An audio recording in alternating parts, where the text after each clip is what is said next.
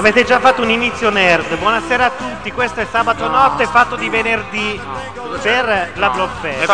No, sta facendo la roba da Raffaella Carrà subito. Cioè, mi viene Vabbè. proprio.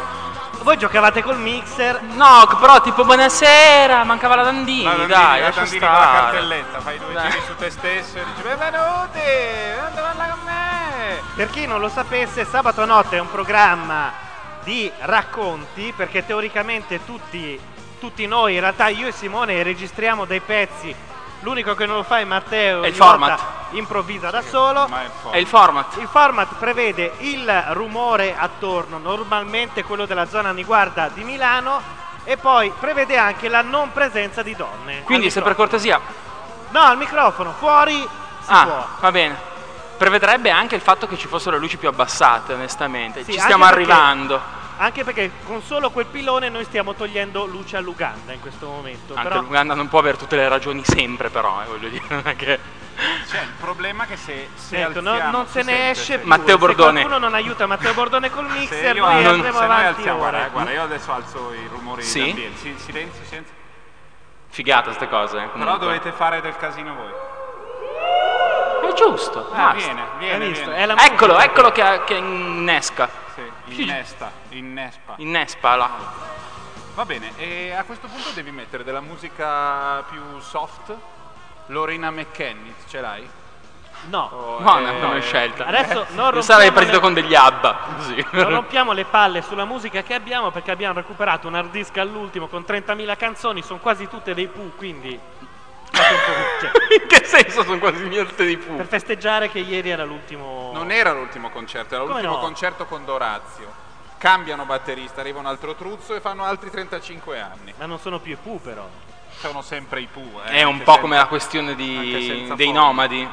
È un po' come la questione dei no. Puoi cambiare cantante, ma eh, il risultato poi. Non c'è primo maggio.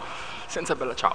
Va bene. E- Accettiamo anche richieste sulle No, canzoni. No. no, non finché non va via la luce che mi sento un po' più a Non mio andrà agio. mai via perché se va via va via completamente e poi la gente tromba Cioè, su quello quei- che ha costruito questo affare non ha previsto un interruttore della luce. Come no? In C'è tutti i solo quello palasport c'è, c'è proprio il riduttore. Ah, non c'è? Cioè, quando fanno i concerti qui si fa luce Si accesa. spengono queste e si accendono quelle sul palco, immagino. E noi vorremmo la stessa cosa, si spengono queste. Eh, la vedo dura. Anche perché non sappiamo chi è che è l'omino dell'interruttore, quindi ci becchiamo le Ah, luci. so- sono in 16, non è che c'era. Qualcuno fra di voi sa spegnere le luci? Tu? Sì. No, non No. toccate niente, che non si sa mai, spegniamo tutta a riva del Garda fino a... Ah no, tu no, ovviamente no, è che non vedo fino lì, abbi pazienza, cioè proprio sono... Ho gli occhiali, lo so, ma non ci vedo lo stesso. Vuoi farti i cazzi miei per forza? Ok. E... Vabbè, quindi... Come l'ha fatto il viaggio intanto? Il, il viaggio è andato bene. Eh, Sei Gianluca- partito alle 5.20, ti ho chiamato e mi hai detto sono praticamente in partenza Simone, E non ho mi rompere il cazzo non perché sono trovavo le le 5.20. chiavi, Non Eh? trovavo le chiavi di casa e poi dopo le ho trovate, poi avevo i pesci costipati e quindi eh, la questione dei pesci è stata centrale. Però eh, voglio dire al pubblico di Riva del Garda che eh, in questi giorni è preoccupato più per il protocollo Ethernet o per altre questioni centrali che i miei pesci stamattina un po' di cacca l'hanno fatta. È per sempre- cui che è sempre se molto importante. Vi, vi teneva sulle spine, non vi faceva dormire, sappiate che stanno bene. Voi alla luce di queste dichiarazioni vi chiederete perché questa trasmissione al gruppo Facebook che chiede rifate questa trasmissione. Non lo sappiamo- Non lo sappiamo nemmeno noi. No, perché- Però, visto che in tanti lo chiedevano, ci Ma- siamo detti... Eh, che è l'occasione buona per dire che in realtà la trasmissione è nata da una sera che dopo aver fatto macchia radio normalmente siamo rimasti noi tre a luci spente abbiamo parlato per un- altre due ore senza ma perché sembra Ratzinger? toglimi l'eco Eh, perché ci si Perché sente. se no non Guarda- ci sentono, guarda, guarda. guarda che carini. no non che carini che abbiamo chiesto eh, che lenti semmai a farlo Ancora, ancora di più, ancora di più. Vogliamo più buio, vogliamo che si senta anche un po' così in sottofondo quel rumore di palude tipico delle notti d'amore. Ah quelle da spiaggia tipo Sì, Quelle fanno ciac, è quella roba lì. le nasate Sì. E, e niente, quindi alla fine ci siamo accorti che nonostante fosse contrario a ogni no- normale eh, comportamento umano, c'era la chat che alle 3 del mattino stava ancora a sentire noi tre Ma a, c'era pa- a parlare. Asende dei due suoi accoliti di solito. sono Sì, infatti loro. sono molto preoccupato che- perché non lo vedo Asende. Parliamone da vivo, dai. No, Asended aveva un impegno, aveva un matrimonio. Il problema di fare le, le feste, i festival da settembre a ottobre è che tutti si sposano. Ma anche a maggio, sai, si usa un pochettino questa cosa qua. Sì, a me frega meno perché a maggio ci sono i radioincontri, quindi cazzi di cerese. Invece Certo. qua, qua iniziano a essere miei e eh, mi preoccupo. Già la pioggia ci ha graziato, sono state due, Aspetta, due aspetta un attimo, cosine. aspetta un po'. Fai bravo. L'anno dai. scorso non ho detto Tu niente, c'è stata una che- tromba d'aria. Quest'anno dico spero che non piova Che magari va liceo meglio. tu hai fatto il liceo scientifico. Sì, come no, ho fatto ragioneria. Hai me fatto vergogno ragioneria. parecchio, no, però. no, non c'è da vergognarsi, ma è l'unica differenza che, al di là del senso di colpa cristiano, se fai il classico ti insegnano che esiste la tracotanza, la hubris, e te la menano con la hubris per anni. Ah, adesso Se voglio dirla tu- questa cosa, perché non sembra l'unico al mondo che conosce la Ubris No, e il significato dici? del Deus ex Lo machina. tutti. No, Lo- perché tu, grazie a Luca Sofri, sei diventato colui che spiega al mondo cos'è il Deus ex machina. Ma è una cosa allucinante sta roba, Eh, per favore. Ci sono cose di cui indignarsi nel mondo. Ma, eh, E io ho un sacco di tempo da il perdere, problema è che la tracotanza è quella che poi fa sì che gli dei si incazzino. Se si incazzano gli dei... Ti tocca uccidere tuo padre e non- scopare tua madre. Perché poi non perdonano, non è come quell'altro che poi alla fine dice se vieni da noi e poi fai l'incontro di preghiera il sabato, andiamo al santuario di Europa e va tutto a posto. C'è il ritiro spirituale. Ecco. Ah, no, peccato lì- che non ci sia Don Diego Goso, l'ho visto in giro, ma mi sa che è già andato a letto perché poteva fare. Lui vedo che ogni È tanto andato a letto, organizza. sarà andato in un locale equivoco conoscendolo Assolutamente. di solito sarà in un posto Comunque di- questa direi che è l'atmosfera più o meno Perfetta, corretta. perfetta. Grazie. Si può, si può anche fare, ma ci sta anche un gradino di più di buiezza, No, ma basta, già così siamo basta, contenti. basta, te esageri sempre. Musica? Siamo in eh, streaming, eh, in diretta su Radio Nation eh, per, la- per il solo fatto che esiste dobbiamo ringraziare la nostra Fran, eh, però ringraziamo anche Progetto Luna che ci dà la banda per, per uscire. Esatto, vorrei battere la stecca ai ragazzi qua sotto che invece non ce l'hanno fatta, mi dispiace. e chi Non lo so, però eh, loro hanno provato a trasmettere da qua e non si poteva e noi ce l'abbiamo fatta. Chi ha provato a trasmettere? Lui, quello Senza- con la maglietta d'arbitro. Senza non- chiedere, senza chiedere delle royalties, perché noi, noi- tu vuoi dei soldi per tutto adesso. Certo, eh, guarda, la Blockfest, la Blockfest è una specie business. di pozzo. Ormai siete Sì. una conventicola, siete voi Ma quattro siete, amici. si è tu, nati in conven- Tu, Sasaki Fujika, eh, Matteo Bordone, Luca Soffri e Ferrara, siete voi più o meno quelli che del, del giro. L'ultimo no? ci deve stare per forza. Ma no, perché sai che No, poi ne infilano io- sempre due o tre che uno dice Ma che cazzo stai dicendo? Però ci sono sempre. Intanto nella- c'è un momento di dramma, vedo la Mazzarotta sconsolata perché abbiamo perso una il vero macchina che ve- il, il, il proconsole. una il macchina da fotografica viceré. che costa 6 milioni di dollari, ma non è quello il problema, è che ci sono le foto mie sue nudi, no? Sì. Ma potrebbe essere qua sopra, ti è venuta questa idea? No, no, no, in realtà è stata abbandonata in un bar e No, se non è vero. sono già... L'aveva pagata Microsoft? No, Eh, Ovviamente non ti posso sentire perché è un posto molto grande, io ho le cuffie. Se fossimo magari... eh, me lo spiego. Lei fa, No, così, vieni a spiegarmi. fa così anche in radio. ti È stata appoggiata lì? Ah, mi parli da lì, bravissimo, perfetto. No, ok. Aspetta, vai. L'ho persa. Ecco, Ah, l'ha l'hai persa. La persa. L'ho persa. Eh, Mentre mangiavamo, L'ho persa. era lì. Era lì e poi mi sono girata e l'ho persa. Poi Gianluca è andato via. E ora non c'è più. E io mi sono alzata che l'ho vista, ma amore la mia vita. persa! Allora, Vabbè, mentre ragazzi. Ilaria cerca la borsa e la macchina fotografica, noi, Noi? possiamo alzare un pochino l'audio e mettere una bella canzone. E poi torniamo. Cosa Poi torniamo con 28 minuti e ci colleghiamo con il professor De Vita.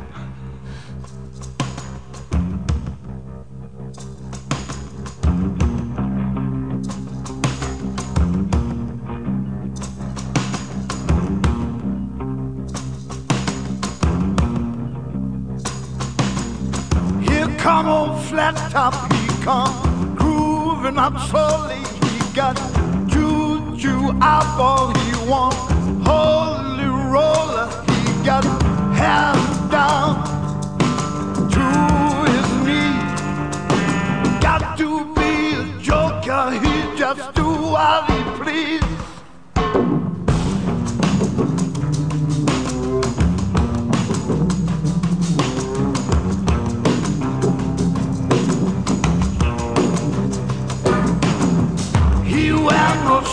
Liga, Tall Jam Football He got Monkey Finger, he shoot. Coca-Cola,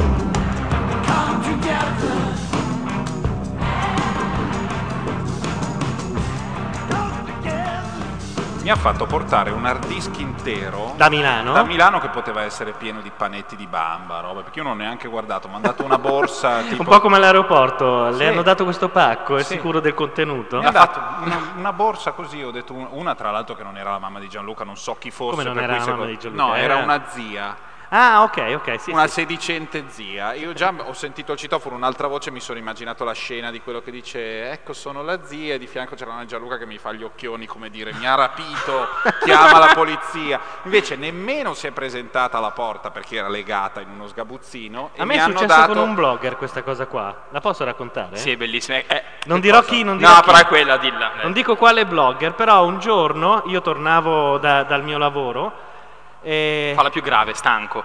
stanco, molto stanco, era tipo No, sono le anni nove, che non fa una sega. le nove e mezza. Nevicava forse. No, a quei tempi lavoravo ancora, facevo delle cose. e mi arriva una telefonata sul cellulare ed è un blogger, si presenta con nome e cognome e mi dice Gianluca Neri, io e te ci dobbiamo incontrare. È arrivato il momento ci dobbiamo incontrare. È arrivato il momento e ci dobbiamo incontrare. L'aveva, Anche- deci- l'aveva stabilito lui. Sì, Sì, sì, sì, sì. anche io dico, adesso non mi sento più, ma fa niente. eh, No, non si sente più. Aspetta, guarda, aspetta. Eh. non c'è problema, inventiamoci un aperitivo, facciamo qualcosa e ci possiamo vedere. Nel frattempo stavo anche parcheggiando, per cui era abbastanza difficile parlargli, insomma, ero abbastanza concentrato e lui mi dice "No, ci dobbiamo vedere ora". E io a quel punto dico "Ah, "Ora è anche un po' difficile". E lui dice "No, sono sotto casa, su- casa tua". Io mi giro e c'è lui, il, il blogger, Sì. col ditino sul citofono. Perché tu stavi uscendo, cioè era Io lì. stavo tornando a casa, quindi a un certo punto gli offro un caffè, gli dico dai vieni su. Sì. E... Che già questa è paranoia, La perché io dico... Blockfest, la Blockfest è molto cara, per cui se poi volete conoscere l'identità del blogger parte un'asta. Molti lo sanno, però non si può dire.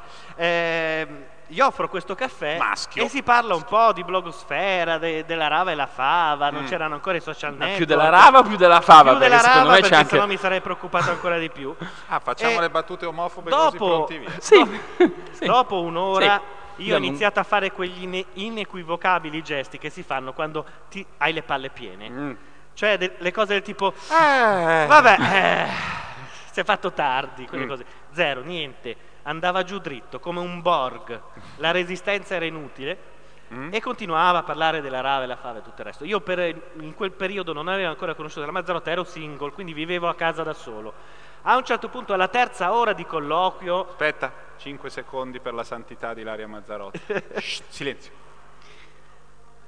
Prego. alla terza ora di colloquio, il blogger, ospite del mio salotto, mi guarda con lo sguardo fisso e mi dice: Perché tu non sai che io qui dentro ho un sacco di cose da dare. Battendosi il pugno, adesso non so se si sente il rumore, ma faceva male. Sì. E io in quel momento mi sono detto, ora se questo mi fa a pezzi, mi mette dentro dei sacchetti neri, mi mette nel frigo, nessuno saprà niente. Mm. Le cose da dare erano tipo quelle di Dexter, che c'è dentro tutto un tormentone. Non lo so che cosa ci aveva da Aveva dare. del Domopac Ma poi cos'è che si può dare alla blogosfera? Cioè, Alla blogosfera eri anche una persona in quel contesto, capisco il realismo. No, no, il contesto era tutto nella blogosfera, cioè Ah. io devo dare tanto a questa comunità. Mm, E la comunità indietro La doveva comunità dare dei numeri di carte di credito. Sì. Eh, vabbè, è stato un momento difficile perché veramente ho pensato, e se questo è un pazzo? Invece poi alla fine se n'è andato, quindi era anche, in realtà è una brava persona, Sì. è una persona un po' entusiasta, magari, un po' troppo Vedi, però. vedi l'ottimismo. Una persona normale avrebbe preso tutte le caratteristiche del, del soggetto e le avrebbe depennate. Cioè, è calvo, non voglio mai più avere a che fare con i calvi. È Certo. de- de- della Vergine, mai più quei deve- È un blogger. Ha le trecce più- gialle, ma è Charlie. Ti ricordi quel gioco delle Ah, Indovina, Indovina? Che erano molto poco caratterizzati. Tipo uno aveva una testa così e le palle con i baffi arancioni. Ah, i baffi arancioni? Ma è Sam. Ma cazzo, ma falli tutti uguali almeno. Invece- Giochiamo mezz'ora di più. Invece, anche se usciamo dal, dal- però è il po'- un po' la questione, il fulcro del, del- del programma. Ehm, Codiaz, il fulcro del programma. No, il fulcro di, di sabato notte è sparare puttanate a minchia, ehm, anche di venerdì notte. Un mio amico aveva, in- aveva inventato. Mio cugino, No, mio no, cugino. indovina chi al contrario, che si chiamava. in- adesso non mi ricordo più. Funziona così: tu non devi chiedere. Non devi chiedere. Cioè non devi come- beccare il colpevole, No, no, che no, non devi chiedere come è fatto, cioè, no. come è fatta la persona, ma devi, delle, devi, devi descrivere delle situazioni e chiedere come si comporterebbe. Il figlio torna a casa eh, da scuola con l'occhio un po' pallato, la madre fruga nelle tasche e trova un pezzettino di fumo. Il personaggio è il tipo che fa finta di niente e tu guardi l'immaginetta dell'indovina chi e devi stabilire se sì o no. Sai che indovini hai, sempre. ver- hai veramente talmente- avuto un'adolescenza complessa. Sono talmente no, no, su tu- serio, cioè proprio complessa. Capisco che sei venuto fuori così, che ti chiamavano Ferrato Allora, perché cioè, avevi degli no. amici che erano un po' Era, paranoici. per esempio, vanno al mare, vanno in un posto dove c'è la piscina ed è bellissimo e tutti, e tutti fanno, fanno il bagno. eh. Lui non ha il costume e ha solo le mutande. Se È ti ha detto Sam. che è un maschio, È Sam, occhialino rotondo, faccia da pedofilo, è È Sam. Sam, probabilmente è Sam, però la domanda poteva essere, è quello che se ne sbatte e fa, la- e fa il bagno in mutande anche se si vede un po' la questione? E tu così riuscivi a stabilire qual era la... pe- Ma era un bel modo per giocare a indovina chi con le canne. Sai che mi sono fatto male tirandomi. Eh, perché, non hai- perché dentro qui non c'è niente, quindi ha fatto un rumore sordo, invece lui aveva tante cose da dare, per questo che tu invece sei qui a Chissà cannibalizzare i contenuti poi di questa comunità di santi. Chissà Che cos'erano le, le tante cose da dare. Le ha poi date n'è- nella eh, blogosfera? No, che io sappia no. che io sappia no, però... Che faine maledette, che due merde. Beh, Descriviamo per quelli che ci dovessero ascoltare da lontano, posto che, che ce ne siano, qual è la situazione. Siamo in una tendopoli. Non eh, è una tendopoli. Sì, è una tendopoli. È un pala... come si un palamiti. Una, pala- una tendopoli. È una, è una tendopoli di quelle dove se c'è un- l'esplosione di un virus mettono dentro tutti e arrivano quelli da fuori.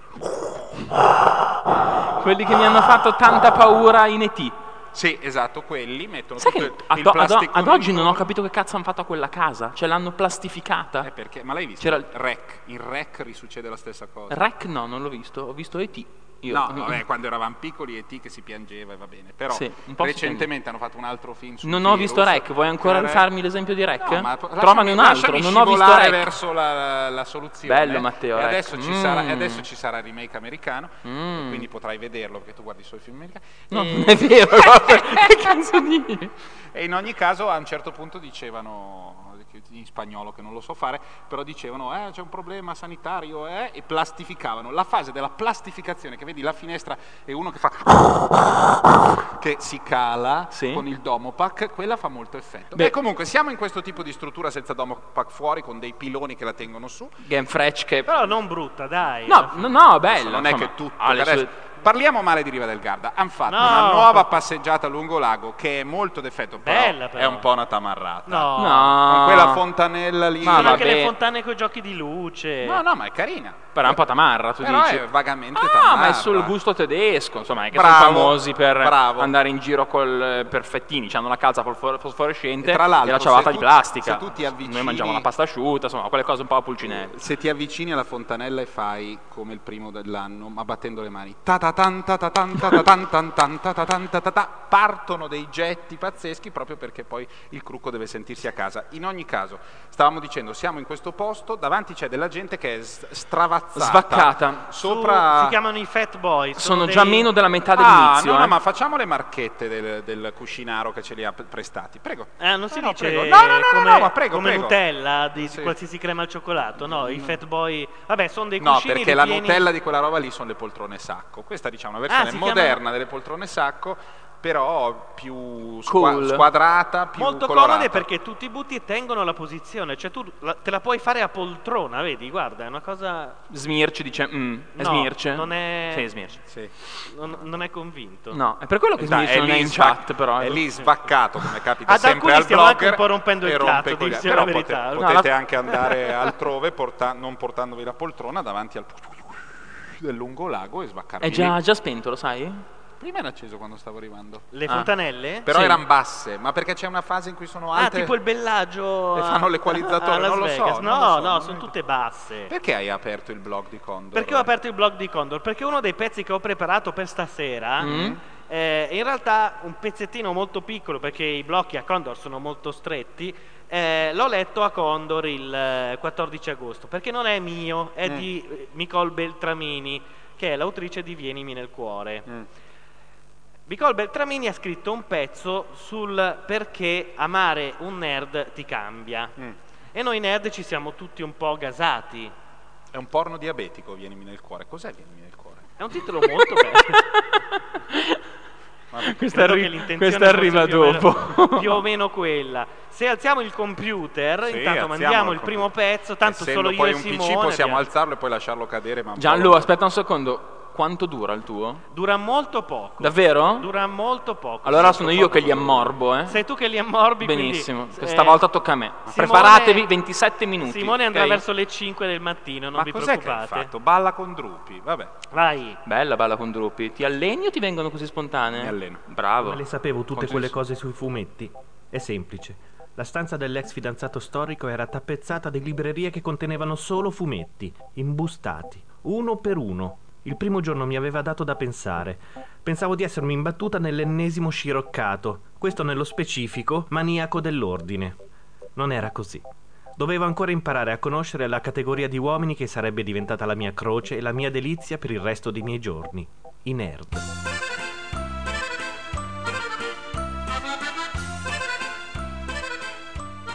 Al contrario di ciò che pensano in molti, la parola nerd non è sinonimo di sfigato. Oddio, anche lì dipende. Se la vostra idea di sfigato assomiglia a un tizio cresciuto tra gli anni 80 e gli anni 90, che sa a memoria un delirio di film e che ha almeno una passione specifica scelta tra cinema, fumetti, videogiochi e tecnologia, allora sì, il nerd è uno sfigato. Questo non significa che non sia intelligente. Di fatto, uno dei motivi per cui sono così attratta dai nerd è che sono tra le persone più intelligenti, stimolanti e piene di immaginazione che possa capitarvi di incontrare. Solo che in genere usano tutte queste qualità esclusivamente all'interno del loro habitat e sono relativamente inadatti alla vita sociale. Però, a patto di saperli comprendere e apprezzare per quello che sono, sono meravigliosi. E c'è anche questa cosa, una volta che ne hai amato uno, particolarmente se ci hai vissuto assieme, poi non riesci più a tornare indietro. Potrà sembrarti un sollievo all'inizio uscire con qualcuno a cui non frega niente di andare a vedere il 47esimo Alien contro Predator, che non ha mai giocato a Dungeons and Dragons e che se gli parli della modalità multiplayer di Halo 3 ti chiede per favore di tradurre. Potrà sembrarti una benedizione che costui non possieda due computer fissi e un portatile della Apple, tutti assolutamente indispensabili, più due hard disk esterni di cui uno dedicato esclusivamente al porno. Potrai addirittura esultare nel venire a sapere che non è iscritto a nessun social network, che non ha un blog, non chatta e sarai forse persino contenta di sapere che ascolta banale musica pop anziché rock and roll, elettronica o colonne sonore di anime giapponesi in lingua originale. Eppure sulla lunga distanza le cose cambieranno e Nerdolandia finirà col mancarti più di quanto credi. L'assenza di una collezione di 1300 vinili in una casa comincerà a sembrarti indice di scarsa passione. Il fatto che lui ti dedichi tutto il suo tempo anziché passare la giornata a scaricare update per il suo iPhone finirà con l'annoiarti terribilmente. Il botta e risposta standard del dopo cinema ti è piaciuto? Sì, a te ti metterà addosso un'ansia terrificante. Da ultimo, non potendoti più addormentare al suono del Nintendo DS, comincerai a soffrire d'insonnia. Allora, dopo aver tirato più e più volte delle sane crapate contro il muro, comincerai a chiederti cos'è che ti manca tanto del dividere la vita con un nerd, in particolare del tipo fumettista, e capirai questo. Ogni sceneggiatore, disegnatore, ma anche solo un appassionato di fumetti è stato un tempo un bambino meraviglioso.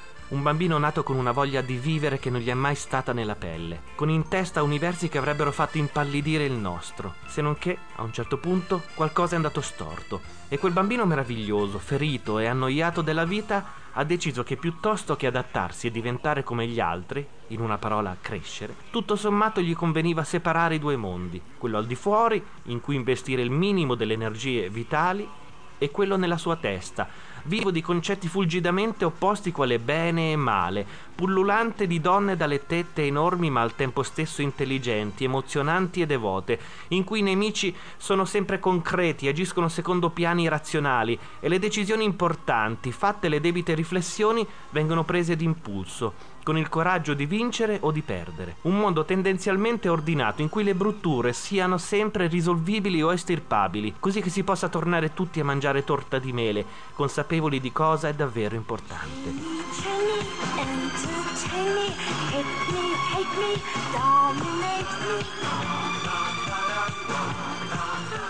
Un mondo soprattutto che ci sia sempre speranza di salvare, o quantomeno di veder progredire giorno dopo giorno, anche per merito tuo.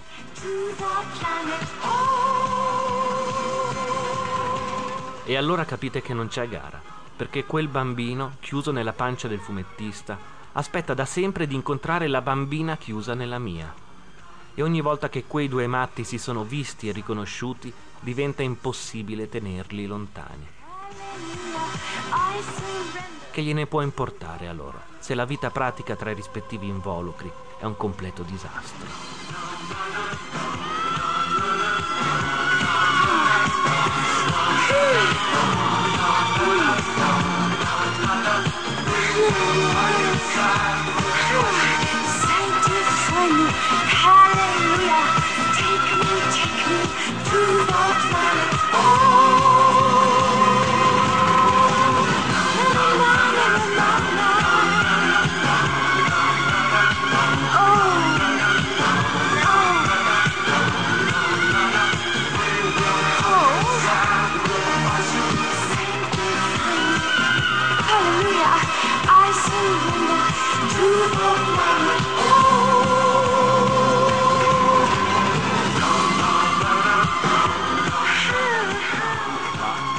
Qualcosa in cui sperare o...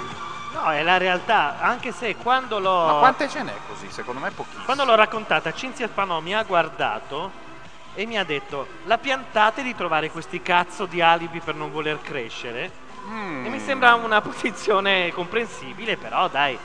Sì, beh, ho capito. però- Quante ce ne sono così? Credo poche. Noi ringraziamo Nicole Beltramini che in realtà ha scritto il pezzo, non sa che gli abbiamo fregato, ma con la citazione sarà Creative Commons. No. Ma non si sa, però va bene lo stesso, insomma, d'altronde. Dovrebbe essere un pezzo del prossimo libro che uscirà, che non so come si intitola, non me lo chiedere. No, no, no, no, va bene, va bene. E non fare de- No, degli no, accostamenti. niente, no, no, no, Va, Ok. bene, va, va bene così. Nel frattempo, buone notizie. Sì, tuono. Ilaria Mazzarotto, sì, a parte il tuono che c'è stato prima e spero che non fosse un tuono, ma un Ha grosso trovato- rutto di qualcuno che ha digerito la grigliata, Ilaria Mazzarotta ha trovato la macchina fotografica, Quella- quindi non ci potrà essere un sex tape della Mazzarotta in giro, almeno per i prossimi mesi. Ma secondo me quelli, i, i più dritti sono quelli che prendono tutta la, la memoria con eh, il sex tape e le fotografie E poi ti rilasciano. e rimollano la macchina così tu sereno non vai Pensi neanche che a in realtà non è cercare e niente. fra un attimo è altro che Paris Hilton Non c'è mai stato il sex tape di un italiano, di un blog? Ma di vuoi che qualcuno? non ce ne frega manco Ma un po' un cazzo eh, di un fare queste cose qua? bravo e soprattutto Beh, Hai dipende, no? Ma se vai su YouPorn, a- questi, questi bei siti, le robe homemade italiane sono di 7 secondi con mascherine. E co- con dietro il capito? mobile della nonna, Con dietro Padre il mobile, Pio. dietro il Sì. mobile di solito è in arte Pio povera. sempre. I mobili in arte povera servono per farci davanti dei filmini porno con la mascherina da gatto. Questa è la Sì, funzione fa del- molta tristezza. E, e mi diceva uno che, che in realtà ci vive col porno che eh, l'amateur Mm. ha ucciso il porno, quello vero, quello con la sceneggiatura. Eh, ma quello sai... vero, senti, adesso tanto è, è- è- io una volta nel porno quello vero, in particolare del noto evasore fiscale ungherese Rocco Siffredi, ho sentito a Your Tets e Lack My Balls. Your- per Your cui, Tets? Sì. E per cui Cioè, tu dici che la diciamo, componente d'autore... Ma era un, po', era un po' così scadente, direi che Bank Bros eh, vale 35 rock. Avevano effettivamente un po' quelle cose tipo gli script erano Ma fino, all'anno- fino a due anni fa era le porto un caffè. oh l'ho sporcato ma dai cioè finiva lì lo Ma script non è che il- il bisogna porno, il porno di Rocco che si oppone da tempo a il porno so- di Rocco sì, che um, ultimamente in ma ci un'intervista ha detto che insieme? YouPorn no, ci sono i Rocco. film di Rocco un Rocco un be- così Ma un name dropping ma che cazzo ne so c'è Rocco e i suoi fratelli anche ma non ha un cazzo così Rocco e i suoi fratelli, né lui né i fratelli. Stiamo parlando di porno e Rocco Siffredi, e Nacho e Vidal e John Holmes e John. Vabbè, in ogni caso. Ehm, sono terrificanti perché sono sempre ah sì e poi con questo inglese che Sì, sono sì. quattro parti anatomiche impara le- hanno tre o quattro sinonimi l'una uso quelli ma Leck My Balls è vent'anni che vai avanti non sai neanche che si dice Ah, lick anche perché poi la confondi. Lei è lì che dice. eh, cosa devo fare? Non ho capito fare? che di solito, lei, di solito lei è ungherese, per cui sì, sì, non sa bene dove stia il problema, se nel proprio Schenker o in quello di, di Rocco Siffredi e, e il risultato finale è che è stato spazzato via da YouPorn e siamo felici. Comunque la- l'aspetto italiano, del, il contributo homemade italiano è ridicolo. In che senso? E nel senso che sono de- quattro filmati di... ah, ah, finito. Da Forza Chiara in giù. No, Forza Sì, Chiara era lungo. Ma ancora dai. stiamo parlando di Forza Chiara. si Forza andava in- Chiara era nel 98 Si andava in carrozza a farsi le pippe all'Internet Point quando c'era Forza Chiara. Siamo ancora lì. Perché Eh, non c'è ci stato. sono. Eh, no, è vero, il primo sex tape italiano è stato Forza Chiara. Ho detto Dopo una Forza cazzata. Chiara c'è stata quella che va al. Ehm, La cassiera del supermercato? No, c'era una in un villaggio turistico. con, ah, eh, è vero, la bionda del villaggio turistico e l'animatore messicano. Esatto, sì, quello. E poi Che io non- prendono per il cuito che è a giocare a calcetto. Sì, Eh, sì. Sembra un po' un film di Vanzina scritto così, Sì, però sì. è la verità. No. No, voi volte. perché più che altro i film di Vanzina sono fatti su questi fatti di verità. Perché a Vanzina trombano la moglie in tutte No, però si basa. vacanze. Vanzina non è che un giorno nasce e dice cosa faccio? Mi invento delle puttanate che non accadono mai No, nel nostro esatto. paese. Lui fa la fotografia di quello che siamo e te lo porta a Natale. Se ti piace ci vai, se non ti piace, sei una minoranza del cazzo, stai zitto. Beh, Per prenderla. voglio là. dire, Eh? eh, Eh? non si Ok. scherza, non si scherza. Sai che io poi ho l'odio facile, quindi non. Perché? Orco Giuda. Eh, questo era un tuono. Però diciamo che siccome. Che facciamo? Aspetta, c'è. E niente, ce la prendiamo, che cazzo dobbiamo fare? Questo Siamo- farlo simulato costa un fracco di soldi. Aspetta un secondo, questo Ma lo stai vendiamo scherzando? No, ma basta un pannello C'è un amico che sta doppiando un film americano. Aspetta un secondo. aspetta. Basta un Basta, pannello di finito. alluminio. Solo per due, farlo. per Racottari del Lago. Poi hanno spiegato che Riva del Garda è in una specie di. Ogni conca. volta sta stronzata l'anno scorso, a momenti i palazzi decollavano e finivano in Veneto. Insomma, Dai. Alcuni li hanno trovati in Croazia. Sì, ma Cioè, dai, non si può ogni volta, qualunque cosa succeda arriva, eh no perché è una conca. Ho capito che è una conca. Ci sono delle magliette della Blockfest dell'anno scorso che sono in Lituania. Come, le pap- usando. come quando hanno messo le paperelle per vedere paperelle colorate Sì, per sì. vedere le correnti oceaniche. E è poi le uguale. trovate tutte in quella rudera che c'è sul Senti, Pacifico. un vecchietto, La Rudera non è male.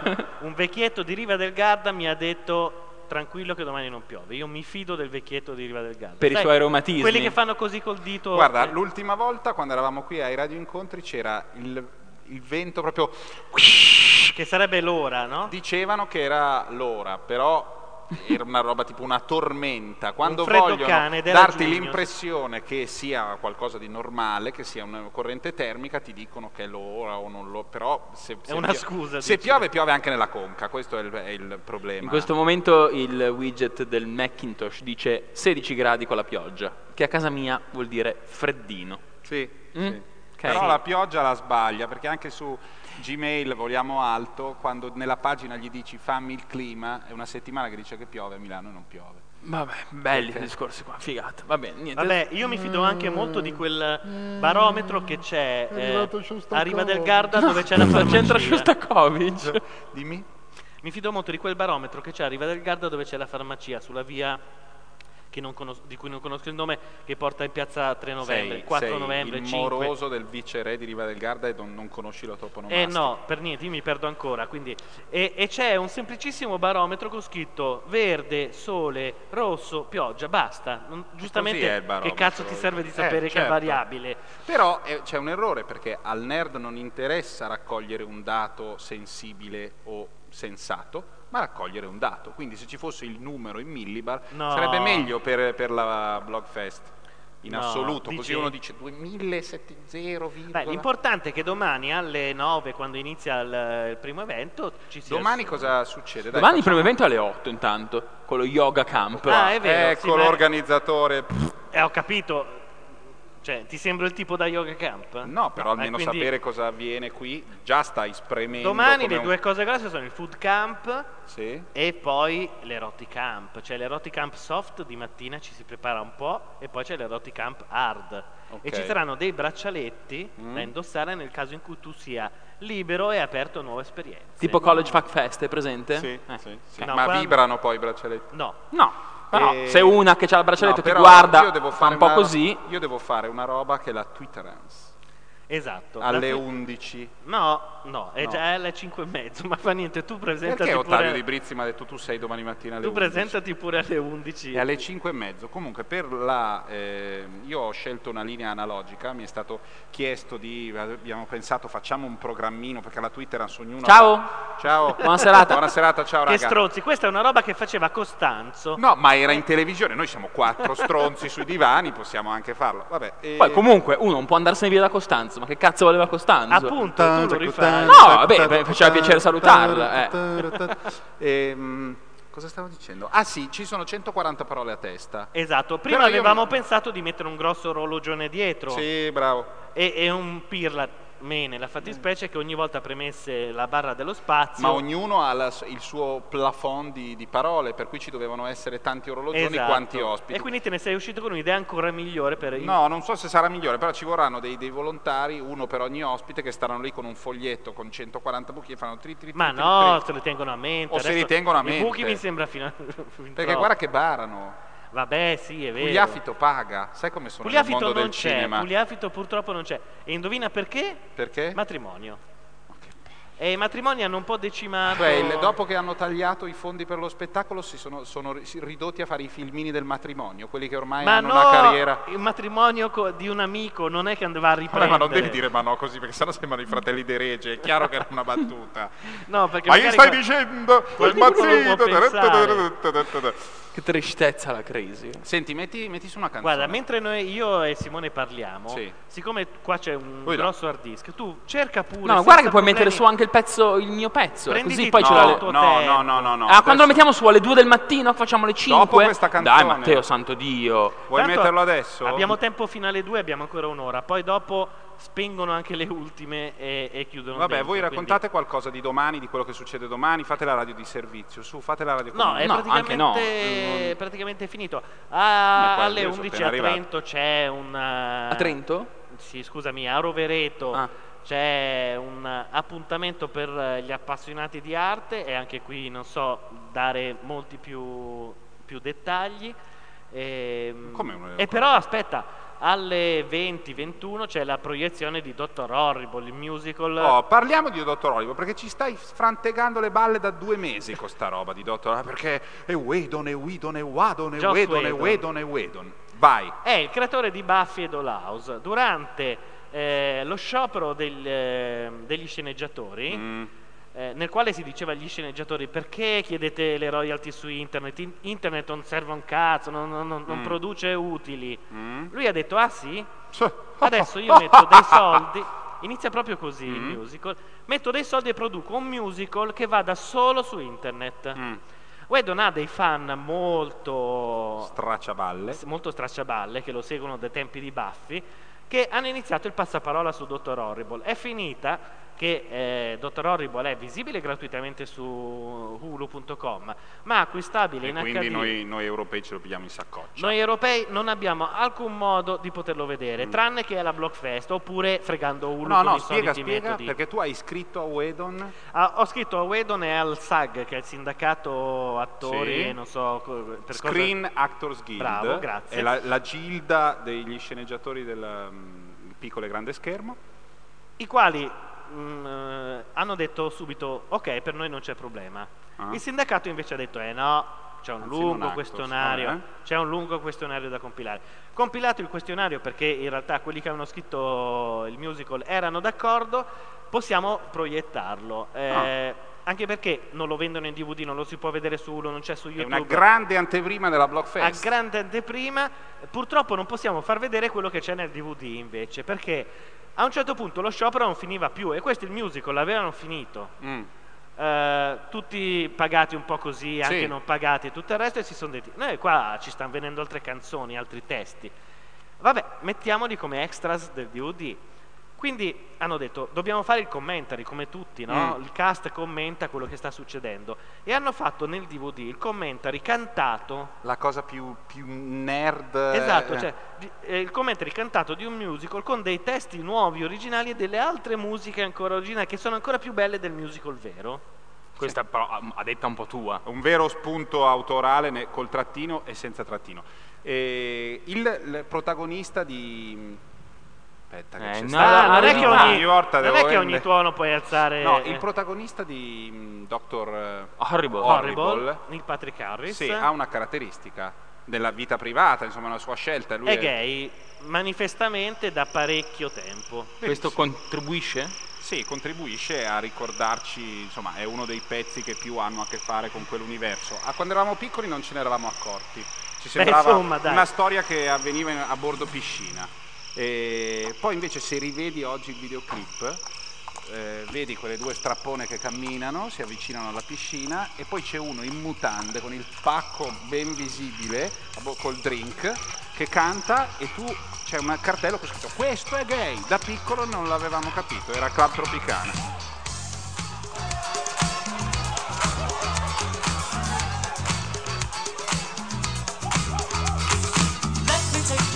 The place. Where membership's a smiling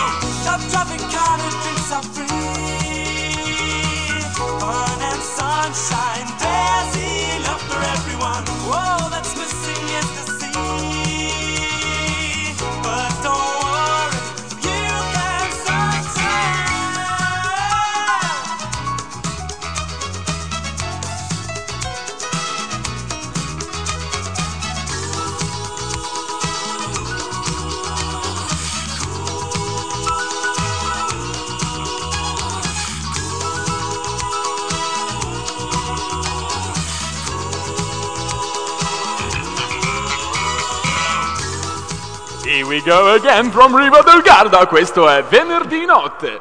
Non è male. Non eh. era male così. potevi hai anche- fatto? Sì, molto bene. Non lo so. Senti Simone, parliamo di questo pezzo. Per quale motivo non hai pensato che Quale pezzo, scusami? quello che, stai Ah, per, che, che ah. stiamo per sentire, che abbiamo intro- Perché non hai pensato di ridurlo?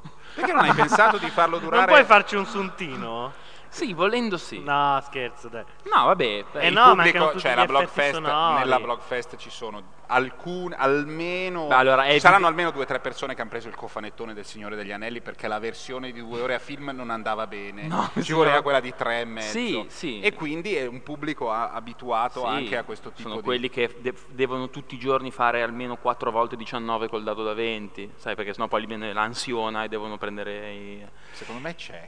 Cosa c'è? Uno che fa questa roba al Ma mondo certo, ci ma, sarà. si- ma è sicuro ha alzato anche la mano, vedi? Ha un nome, Si no? chiama Claudio, è lì sotto e ogni volta che gli, Ah, sì. ogni volta che gli riesce Ah, ma c'è gente King anche qui acclama. sotto. No, no, caspita. sì, no, ma un po', è bello come tipo essere i Jam, che King- li vedi proprio. King sono- of Nerds. Oh, eh sì, lui è so- Sì. super, è il mio preferito fra l'altro. Ma detto questo, ehm, eh, no, il mio pezzo è, è veramente lungo, ma tanto. Sì, però, però, però- se lo dici così la gente si sta già allora no, sentendo. voglio dire una roba subito. Questi- Ha molto ritmo e c'è della musica dentro. Sì, no, è divertente, secondo me anche in parte divertente. E, e- già e- piazzato, e piazza, la, la- la- questa- la parte finale mh, che la, non- vita, la vita è fatta appuntamenti mancati, se non ci becchiamo questo. Eh, la, la- la parte finale lo anticipo, non c'entra assolutamente niente con tutto quello che dico prima ed è sicuramente la parte più divertente. Non interesserà nulla tutti quelli che sono qua, che Oh, sono già ammorbati, sei tutto, tutto, ma, tutto. ma, ma gli amici del podcast secondo me ci sballano. Eh, Eh, eh, del secondo me sì.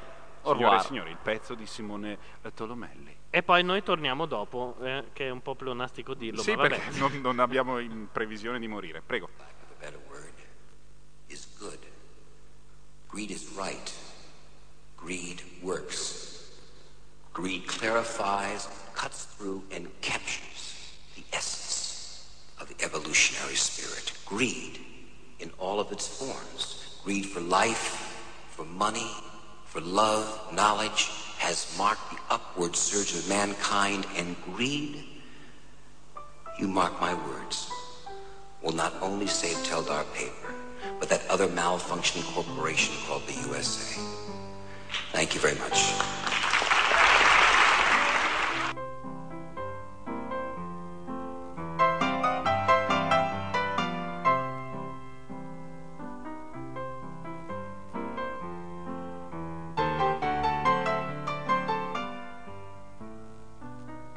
Fosse molto diverso da come è adesso. Cioè sì, un po' lo era. Oggi abbiamo un quinto dei disoccupati, quella volta là ce n'erano quattro quinti. Insomma, erano tempi in cui era decisamente più semplice prendersi in vaffanculo che un sorriso, ma sotto questo punto di vista le cose non sembrano cambiate un granché detto tra noi un po' è anche un vanto. Insomma, io, voi, tutti noi stiamo subendo questa terribile crisi finanziaria con la responsabilità di un bambino di tre anni. Onestamente non ce ne frega niente, sono solo parole. Che poi non è vero, in realtà sono anche abbastanza cazzi. Altro che parole. Insomma, diciamocelo, quello che succede a 100 metri dalla mia via è un altro mondo. Non ho tempo per prendermi cura anche di quello. Boh, basta. Eh? Ciascuno ha le sue. Io sono messo così così, in effetti potrebbe andare un pelino meglio, ma giusto un pelino. Grandi salti non, non erano in previsione prima, non lo sono adesso. Ora, perché vi dico questo? Perché è il preambolo. Se non vi piace il preambolo, mettete sulla Pina e Diego, ok? Love, love, love. Anzi, sbagliato, scusate. Ascoltate Carlo Pastore, super love, super love, super love. Ora, dove andiamo a parare? Andiamo a parare alla grande crisi del 29.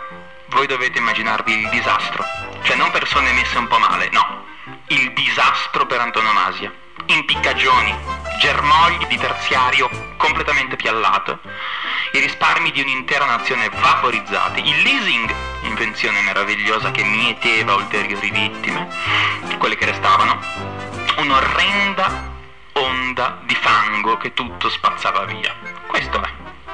E di lì a niente, in termini storici, una guerra spaventosa alle porte. In quel periodo, all'apice di quella crisi, vennero costruiti i grattacieli più alti del mondo, dall'Empire State Building al Chrysler.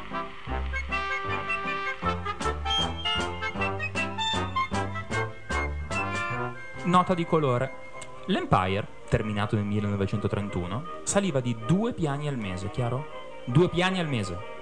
Oggi, oramai 80 anni dopo la tecnologia, i passi da gigante, eccetera, in un mese non finiamo l'androne di casa, di pitturarlo, dico. Un cazzo di trabatello e due imbianchini, niente. Gli indiani a penzoloni sulle travi d'acciaio, a noi tanto cari grazie ai reportage fotografici di Louise Hain, per esempio, andavano su due piani ogni 30 giorni e nessuno li frustava. Certo, magari i sindacati erano un po' mandati sui viali, per così dire, ma io vi riporto questo dato non per discuterne, quanto perché possiate interiorizzarlo e pensare a quel che dite la prossima volta che vi trovaste in argomento. Pronti? Via. Per l'intera costruzione dell'Empire State Building, dunque, morirono in cinque. Respirate, ve lo ripeto, 5. Uno investito da un camion, il secondo è caduto in un ascensore vuoto, cioè senza ascensore dentro, il terzo colpito da una carrucola, il quarto con un po' di sfighe effettivamente si è trovato in una zona che hanno fatto esplodere e l'ultimo è caduto da un'impalcatura tra gli anni 29 e 31. Non c'entra il sindacato, c'entra che le norme di sicurezza non erano nemmeno percepite quanto lo sono adesso. Ebbene, 5 in due anni, per 102 piani, 1860 scalini, 6500 finestre, 7 milioni di ore uomo, 40 milioni di dollari, dei quali 24 in lavori e 16 per l'acquisto della proprietà, primato d'altezza mondiale durato per 23 anni nel 31. L'anno scorso, nella sola regione Lombardia, sono morti in 200, soltanto in Lombardia, 200 i morti nel 2008. Comunque risolleviamoci. Il concetto è che eh, per una facciata di un palazzo di sei piani, esperienza personale, lo so, sono un po' autoreferenziale, ma chi non lo è di questi tempi? Vi racconto un po' di quando vado a mignotte o di quando mi vendono la coca? Vabbè, dicevo, per fare sei piani ci mettono tranquillamente un anno. Dice, "Mm, non hanno i soldi, per forza fanno piano. Ah già, perché invece nel 29 ce la- ce l'acquavano. L'isola di Manhattan, comprata poco più di cent'anni prima dagli olandesi per 17 dollari, tre specchi da signora, cioè quelli con il manico, e alcuni vetri colorati, è storia, né? Mica me la invento. Scopriva di essere uno dei posti al mondo più ingegneristicamente incredibili e per un motivo ben noto oggi, la Black Rock. La si vede sbucare fuori a nord di Central Park.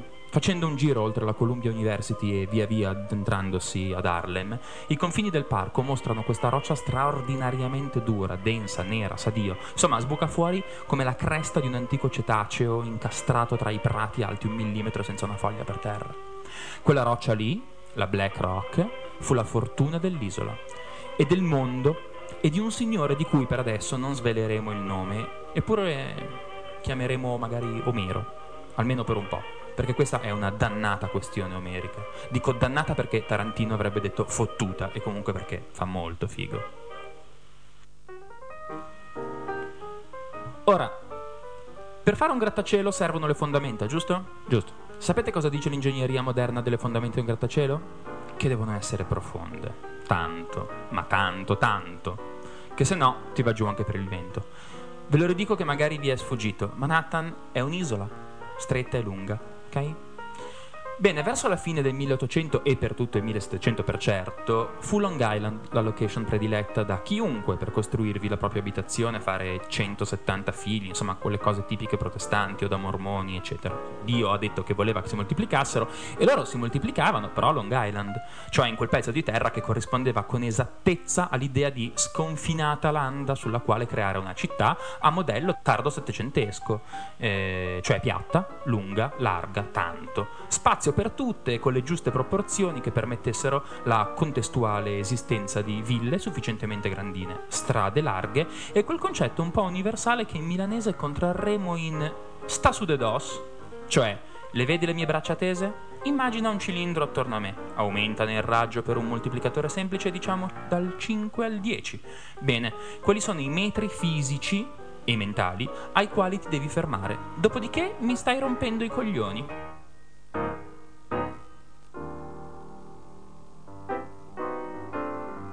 Manhattan era un attimo stretta e lunga e non dava affatto l'idea di potersi trasformare in un qualche cosa di vivibile e decorosamente, socialmente accettabile. Ci hanno messo il porto, hanno fatto un muro, riferimento culturale alla voce olandesi, palafitte, rubare la terra al mare, eccetera. Insomma, ci hanno fatto un muro di legno e una strada. Non facendoci emozionare o forse non brillando loro per primi per fantasia, l'hanno chiamata la strada del muro e dopo quella c'era il porto, magazzini e forse qualche pub un po' alla Sweeney Todd d'oltreoceano. Se aveste per caso perso l'accento sulla questione strada del muro, la ricordiamo insieme in inglese, ok? Wall Street. Anybody? Mm. Tutta la terra rubata al mare, dopo il muro, Dio non l'aveva manco immaginata, ma gli olandesi sì. E così, se oggi potete stare appoggiati alle ringhiere di Battery Park osservando, o si fa per dire che è lontana ma tanto, la Statua della Libertà, dovete un bel grazie agli arancioni, che nella New Amsterdam ci stavano investendo giusto un pochino e per restare in tema, l'investimento non ha reso. Gli hanno pure cambiato nome, fai un po' tu.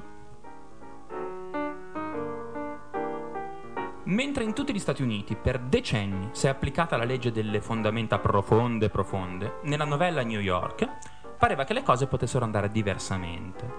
In un posto stretto e lungo, insegnano i giapponesi, o vai verso l'alto o stai stretto e ti stai sul cazzo.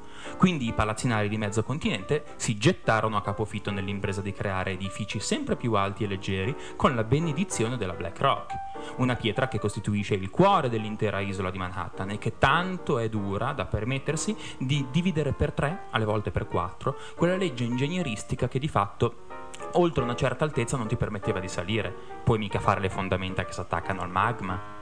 Nella Grande Mela ti bastava molto ma molto meno scavo e andavi su che era un piacere. In piena crisi, con la guerra alla finestra e con quei quattro quinti della popolazione che mendicava distraendosi per un attimo dal morir di tisi, scolo e tutte quelle altre cose così fastidiosamente manzoniane. Cecilia.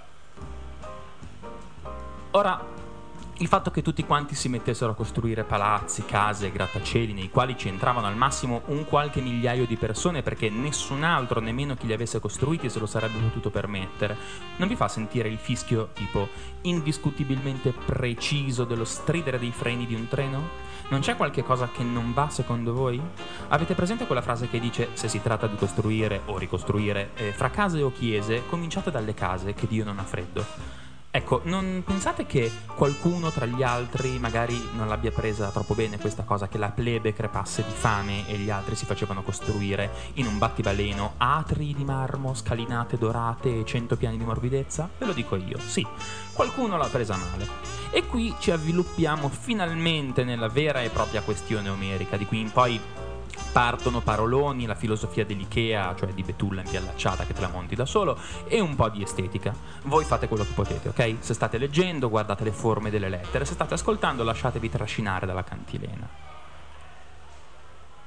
Chissà chi, chissà come, ma per certo sappiamo che perché si era messo a prendere in giro questi palazzinari ante litteram, indicandoli quali veri ed unici responsabili di tutte le pene che stavano passando. Vi fu una sorta di sommossa, una piccola sommossa tipicamente protestante, una sommossa responsabile.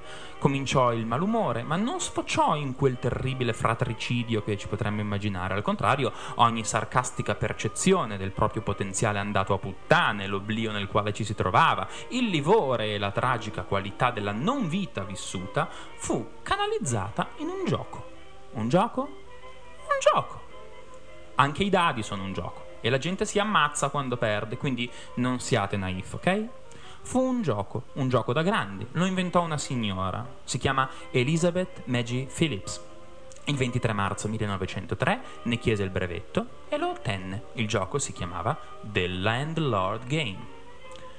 La Phillips si fa ispirare dalle teorie dell'economista Henry George, creatore di una teoria che eh, oggi ha un sapore un po' agrodolce, ovvero che la speculazione è l'unico vero male della società moderna. Dunque, Un gioco che sapesse esprimere la disfatta di un popolo, la malvagia del padrone, l'ironia di una sorte solennemente marxista nel paese che ha inventato il capitalismo. Un gioco che fosse psicologicamente apotropaico nel suo significato più etimologico meno impegnato. Un gioco che fosse oggetto di premuroso distacco perché in esso era talmente concentrato il male con la M maiuscola che il solo giocarvi l'avrebbe allontanato. Un gioco che si sviluppò per vent'anni nel sottobosco, periodo in cui la Philips lo produceva manualmente in un centinaio di copie e lo distribuiva ad amici e negozi della Pennsylvania. Nel 1924 ne viene chiesta una revisione all'ufficio brevetti, revisione dovuta al fatto che tra il gruppo di amici della Philips qualcuno cominciò ad apportare modifiche importanti e sostanziali, veniva sempre meno il significato di propaganda anticapitalistica, il che era un problema. Considerate che la Philips non aveva regolamentato in nessun modo l'aspetto economico dell'investimento, il che, a suo modo di vedere, era una prova, una pistola fumante. Infatti la tesi si dimostrava nel solo fatto che un proprietario terriero potesse tranquillamente imporre affitti iniqui ed in questo modo arricchirsi, allo sproposito, senza doversi mettere in gioco o costruire alcunché. Questa cosa valse due ulteriori scalini nella scalata al successo di The Landlord Game, l'introduzione della casella prigione, un po' di giustizia, santo cielo, e l'introduzione delle case e degli alberghi. Ma fu un'altra ed ultima pietra tombale sulla idea di propaganda di Elizabeth. L'idea che trasformò radicalmente The Landlord Game si trattò del monopolio, ovvero di quell'idea, e quindi di quella regola, che prevedeva di poter raggruppare le proprietà in lotti, che ad ogni giro aumentassero di valore e che, qualora il giocatore li possedesse nella loro completezza, rendessero un guadagno maggiore, al che fu piuttosto chiaro che si stesse parlando esattamente di monopolio.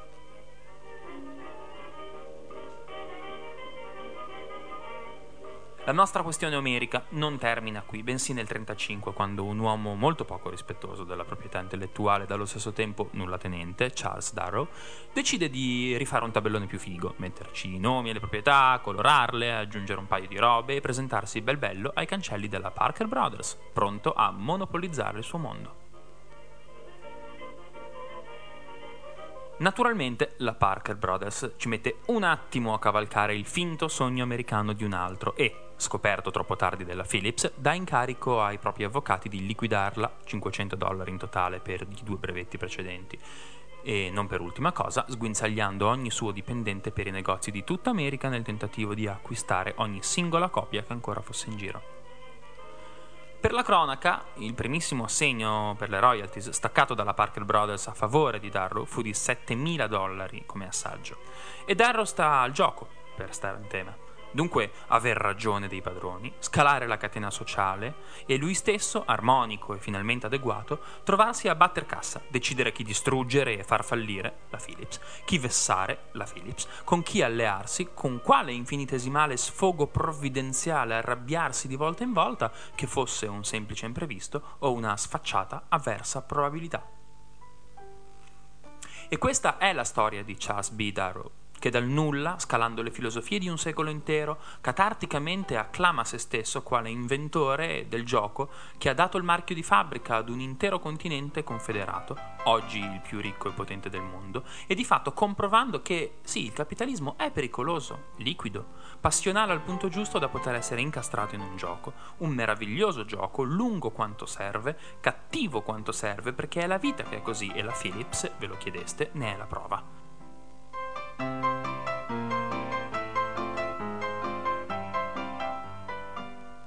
Darrow si ritirerà dagli affari poco più che quarantenne, dedicandosi alle sue vere passioni, chiamalo scemo, la fotografia e le orchidee. Ed ora innanzi, voi altri invece, che siate la pera o la mela o la candela, avrete il fegato e il pelo sullo stomaco giusto per capire cosa state facendo, ma davvero, ogni volta che aprite il Monopoli?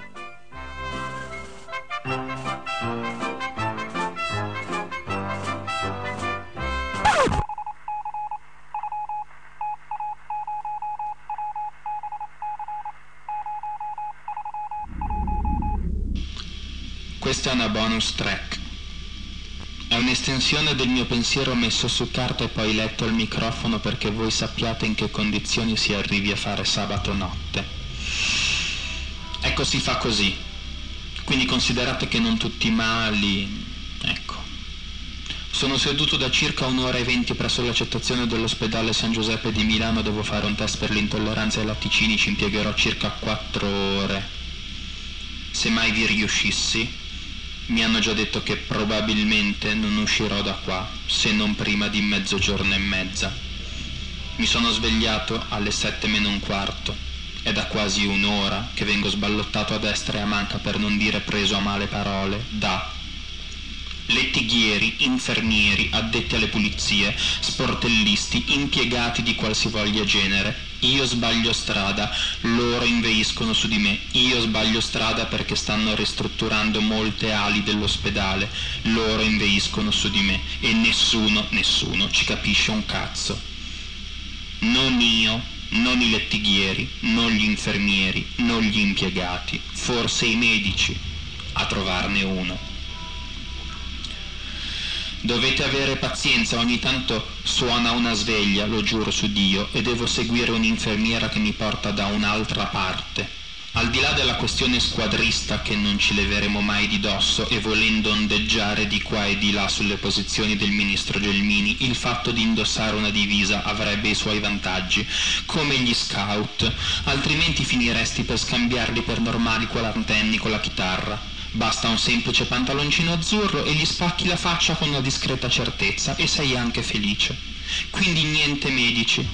Quindi non si sa dove andare, quindi spesso ti indicano la strada accompagnandoti e sbuffano e arrivi nel posto in questione, ti indicano il cartello sala prelievi, vedi? E ti verrebbe da dire che vedi, lo dici a tua sorella se ne hai una, altrimenti richiamiamo i tuoi genitori che si diano da fare e appena esce la mandiamo a fanculo già in ostetricia.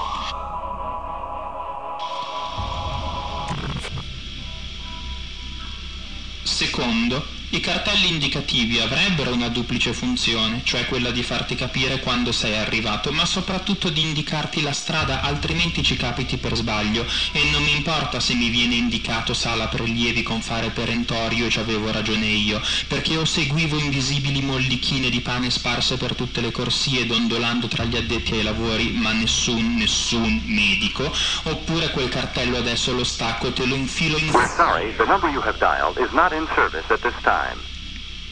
Il test consiste nel soffiare dentro un tubetto di cartone attaccato ad una macchina che determina quanto e come una brodaglia che mi hanno fatto bere due ore fa mi sia in qualche modo nociva. Potrei da un momento all'altro avere una terribile scarica di diarrea, ma ne abbiamo già parlato nell'ultima puntata, o soffrire di un terribile mal di testa, o che cazzo ne so. Potrebbero accadermi ogni tipo di cose. Proprio ora, proprio adesso, loro ne sarebbero entusiasti. Ogni 20 minuti mi prendono il fiato. Sono di fatto attaccato alle scalmane dell'infermiera Elena, che nulla ha a che fare con quell'estetica da sexy nurse alla quale sarebbe anche piacevole stare appiccicato. Lei mi ha dato un timer per fare la pasta. Il mio orrendo karma ha deciso che dovesse essere a forma di pomodoro il timer. E io ho centinaia di motivi per odiare i timer a forma di pomodoro, ma non è questo il punto, mi rendo conto. Quando squilla la sveglia, io, secondo le pratiche della San Giuseppe, mi devo alzare, scavalcare una fila di decine di persone, mettermi in mezzo ad un corridoio, cardiologia, lungo almeno 20 metri e gridare Elena! The number you have dialed has been changed. The new number is. Please note, È appena successo. Ora le chiedo di tenere lei il pomodoro ticchettante e venirmi a chiamare quando può. Non posso passare la giornata a urlare in cardiologia. Se qualcuno gli prende uno scoppione mi sento pure responsabile. Nel frattempo abbiamo avuto la bella pensata di andare a pagare il ticket, il biglietto l'avevo già preso, ero il numero 738 alle 8 del mattino, servivano il 691, dico non c'è male, un'ora ed è fatta, invece man mano gli sportelli chiudono, ne resta soltanto uno, io devo scappare, mi chiama la Elena per darmi la sbobba.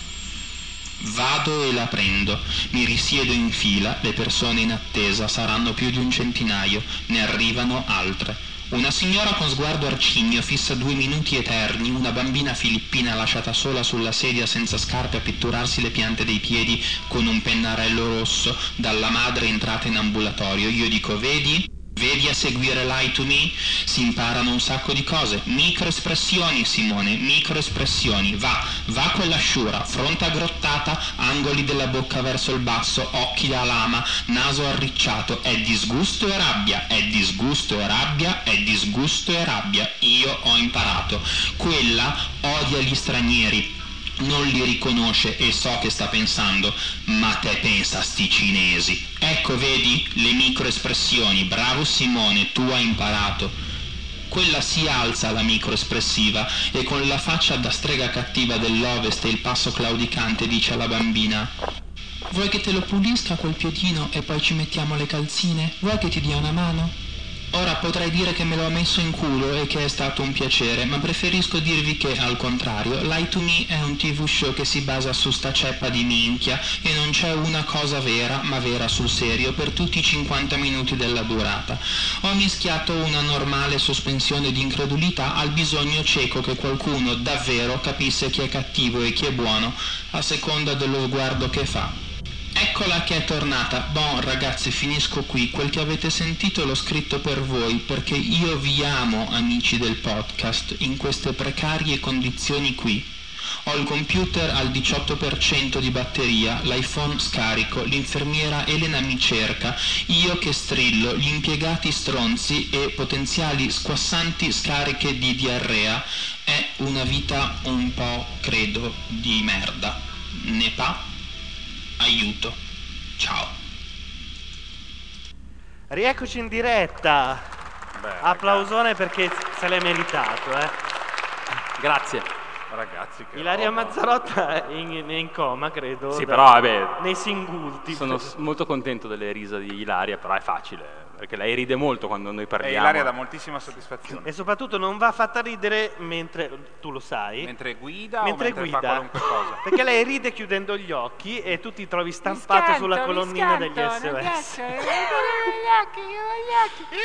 Comunque volevo dirvi che è tutto vero. Cioè, è veramente tutto vero. Io sono. Quando ha- hai quelle. Avete presente. Qualcuno, di, qualcuno fra voi ha paura dei cani?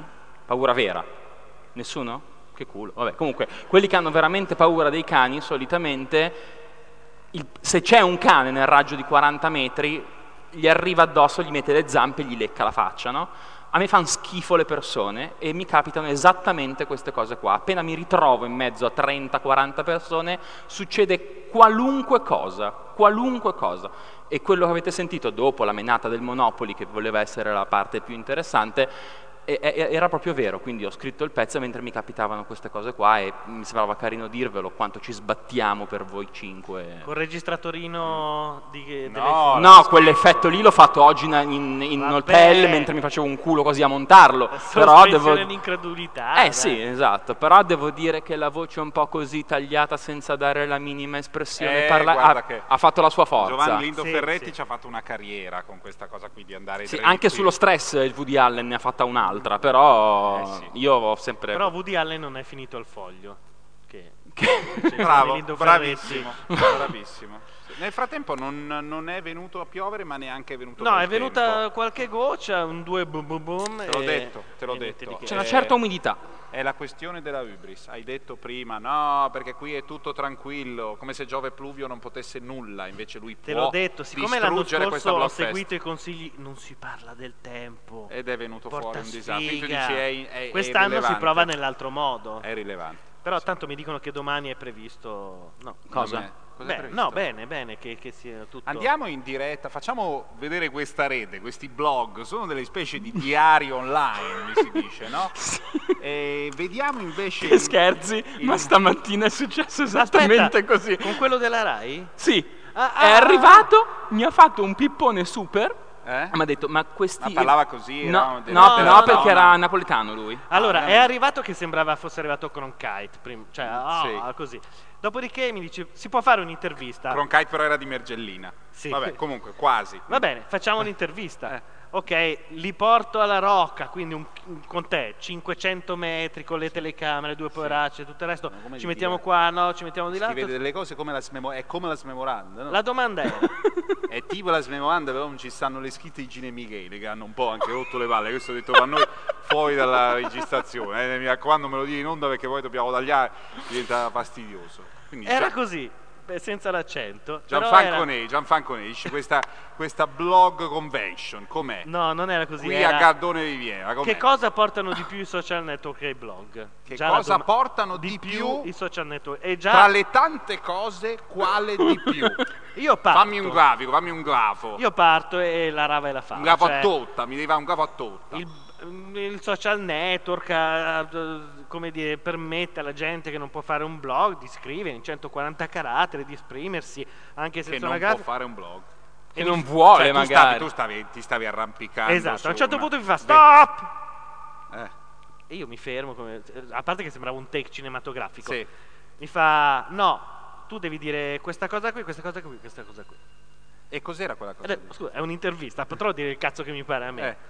Eh, sì, non sì, però, però il problema è che non basta. sei Se troppo tu- impostato. Se tu sei troppo impostato poi dici cose troppo strette. Io capisco che per voi questi diari, queste smemorande. No, è che dovevo dire la mondo, cosa che piace. La Dopo libreria del congresso, nella- nel- tra un click puoi vedere quello che tiene Obama sul comodino, no? Questa libreria. Dopodiché mi fa, la rifacciamo da capo. Congresso, perché congresso? È dermatologi? Che congresso? Eh, Vabbè, comunque. La rifacciamo da capo. Mm. Io parto, mi rifà la stessa domanda: che cosa i social network hanno portato di più ai blog? Sì. E io parto. Ma eh, dipende.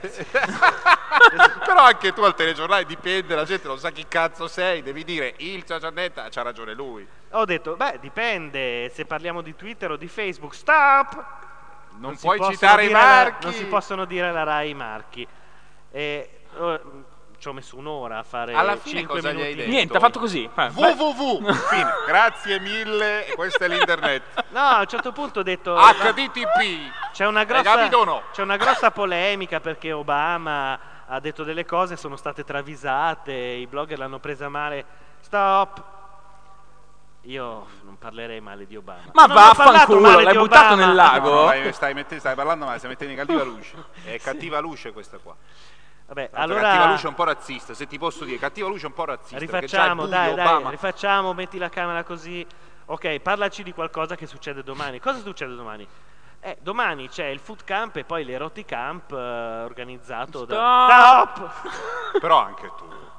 Vabbè, adesso che non si può... O, L'eroticamp... o parli male di Obama, o fa- dici dei marchi, O dico dei tiri marchi. fuori le, le tette, le cose, lo sai come... ma per chi è? Per cos'era? Era Per no, il dai, regionale? diciamo tutto tutto. Per il regionale, No, no. no, Ma no, no, no, è una trasmissione Una in realtà. trasmissione. Che ha a che fare con la città da cui proviene? No, semplicemente Non è la Neapolis, quella lì del- del- dell'internet. Ah, benissimo, andiamo avanti. E- Fantastico. Eh, io ho detto che ha a che fare, voi non capite una cazzuola, eh, cosa, cosa devo dirvi? In ogni caso, eh, beh, fa piacere sapere che lo- come dire, il cutting edge dell'informazione tecnologica della RAI passi da- dal diario. Ah no, e poi dopo all'incontro con Bernabé Sì. io ho fatto una abbastanza innocente battuta sul fatto che Bernabé ha chiesto di Vodafone prende di più! No, no, no, ha chiesto di tornare a casa con la famiglia il sabato, per cui l'incontro voleva fare venerdì, anche se non c'era gente. Mi sembra una posizione anche carina. Gli ho Sì. chiesto se non era in controtendenza in quanto imprenditore in questo periodo. Eh? Lui non ha accolto molto. Ah, m'ha- era una battuta sulla Daddario che Ma faceva guardato, un giro dalla allora Madonna. ho chiesto se, se- se anche Telecom aveva un suo palazzo Grazioli, tutti... ah, Ah, ah, ah. ah. A un certo punto mi raggiunge il tizio della RAI e mi fa, che caduta di stile, Eh, che io da te non me lo no, aspettavo. non me l'aspettavo. E, e che gli dici? Niente, gli stacchi un braccio e te lo mangi. Non- non mi senza senza È cadere una nel penale, battuta- eh, possibilmente. Di solito queste tre parole, era una battuta, funzionano. Ma gliel'ho detto, era, sai, era un po' È di per cattivo gusto, sdrammatizzare. posso dire, È vi posso cattivo. dire, di cattivo gusto. Non sono berlusconiano, mi ha premesso, Però è di ma è cattivo di gusto. cattivo Ma anche di gusto. cattivo di gusto, cattivo certo. Già essere stato nel posto in cui è stata fatta una battuta del genere mi può costare il posto. Eh, devi stare a 4 km da uno che fa una battuta su E poi scusami, non era i tre, non dovrebbe essere l'atollo libero, Sì, l'unico, In l'unica teoria spiaggia sì, rimasta. fate quel cazzo che volete, è la vera casa delle libertà. È, è come si dice, la sandbox. La sandbox. Cioè, divertitevi lì. C'è un modo italiano per dire sandbox? Playground. Eh, sarebbe- no, no, è sabbionaia tipo. Ma no. Ma è una roba Eh? di una... Sì, sì, perché in effetti dal È punto- così che il nostro duce li conduceva nella sabbionaia. Nella sabbionaia. Oggi, alla periferia di Bengasi, nella sabbionaia, il duce... La sabbio- Sabbionaia è È un davvero? ambiente spesso un contenitore, solitamente di forma quadrangolare, Però nel capisci- quale si trova la sabbia. Viene adibita al gioco per i bambini e talvolta contiene attrezzi ginnici e merda di cane, aggiungo io. Sì, Perché nella mia scuola di stampo fascio c'era la sabbiola, sabbionaia, Sabbionaia, e ci cagavano i cani e i gatti.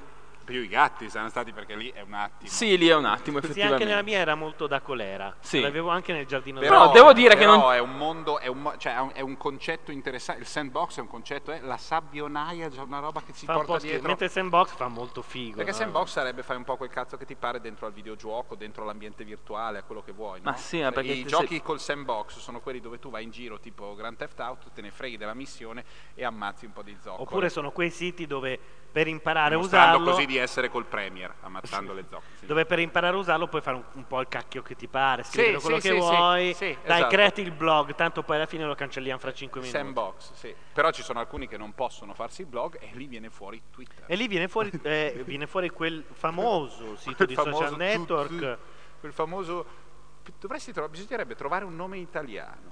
A Twitter. Ciripiri, non so come si fa il suono degli uccelli. Ma dai, ci sarà qualcuno Chip. che avrà detto Chip. facciamo il Twitter italiano. Chip. No. Ragazzi, Non in, c'è, in c'è- italiano l'onomatopea Cecchetto, Cecchetto non ha fatto chip. Chip. Non, so. Non parlare male di Cecchetto. No, fa- Lo so perché Figa, tu arrivi, arrivi a questo. Sto, sto mostrando, sto mostrando Ma una non c'è più, non c'è più, non la sta c'è più, non credo ci sia più neanche Vai, scusami, vai su cecchetto.it. Però quanta- quanta- quanta gente. Non tutti sanno che Cecchetto, dopo aver lanciato il mondo, cioè Sì. tutte le persone, ha detto: Beh, que- ho l'ideona, faccio la bilattina. Guarda che io sono ancora C'è convinto. una lattina che- divisa in due con due tappetti in modo che puoi berla col tuo innamorato oppure Ma no, col tuo consuma- innamora- consumarne solo metà. Sì, per quelli che sono fanatici del, del gas della, della Coca-Cola funz- può funzionare. Cioè che vogliono sentire due No, volte. come hanno fatto gli americani? Hanno abituato la gente a, berne di- a bere quella roba lì.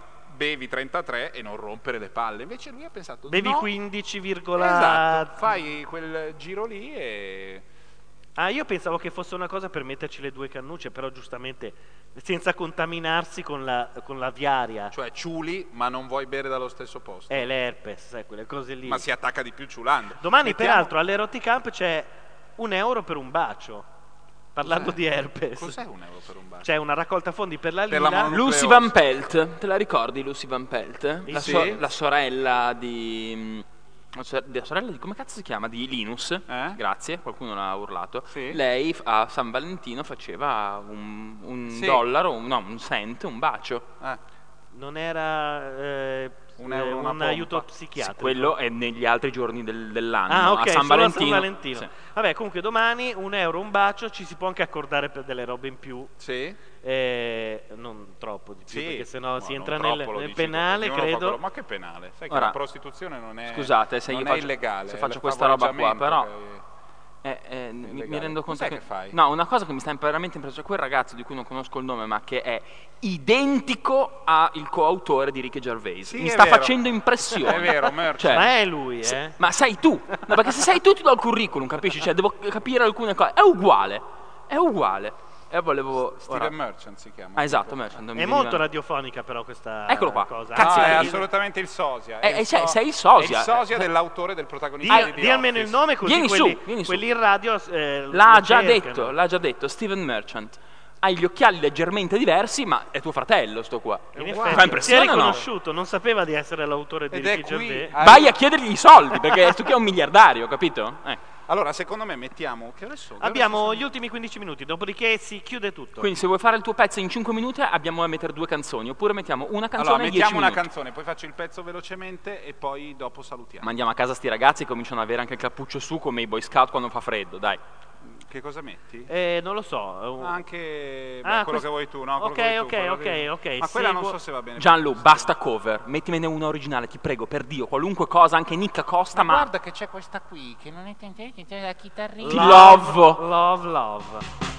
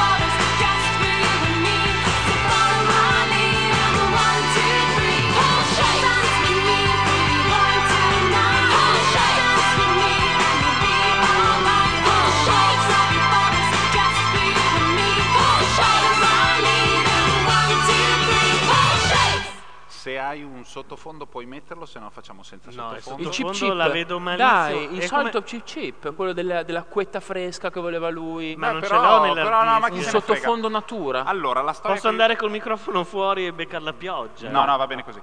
La storia che vi voglio raccontare è una storia che mh, si intitola a- a- Quando ero piccolo c'era Antonio Inoki e parla di nostalgia e del ric- ricredersi su certe cose. Riguarda un viaggio che ho fatto qualche settimana fa in eh, California, in quella città tutta spantegata, come si dice dalle mie parti a proposito de- dell'etame, quando si distribuisce sopra i campi, eh, che si chiama Los Angeles.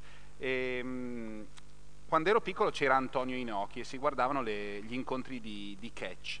C'era Antonio Inoki e, e c'erano anche le, le ragazze che si menavano, erano solo giapponesi, si menavano forte, ce n'era una che si chiamava Tazumi Fujiname e il miglior amico di mio fratello che si chiama Checco Broggi alla eh, maturità della ragioneria di un posto dove si va a Varese quando non si riesce a prendere una maturità in un posto normale che è dei preti, si paga e passano anche le capre, per scommessa eh, riuscì a dire le parole Tazumi Fujiname nell'orale di storia, cioè eh, portò alla seconda guerra mondiale, era una, una scommessa, gli avrebbero offerto cene e birre a profusione e a un certo punto parlò della incredibile potenza militare del Giappone e delle, ehm, sue- della sua potenza navale, la marina giapponese, l'importanza della marina giapponese. Paolo Landi, che è un esperto di battaglie delle Midway, sa che effettivamente il Giappone era molto forte, ma non è mai esistito il sommergibile Tazumi Fujiname di cui parlò Checco Broggi alla maturità eh, de- di geometro ragioneria al De Filippi di Varese e i professori, i membri interni e esterni, furono abbastanza sconvolti dalla preparazione di questo ragazzo che addirittura era andato a studiarsi i nomi dei sommergibili, non sapevano che dietro c'era una laida scommessa alcolica.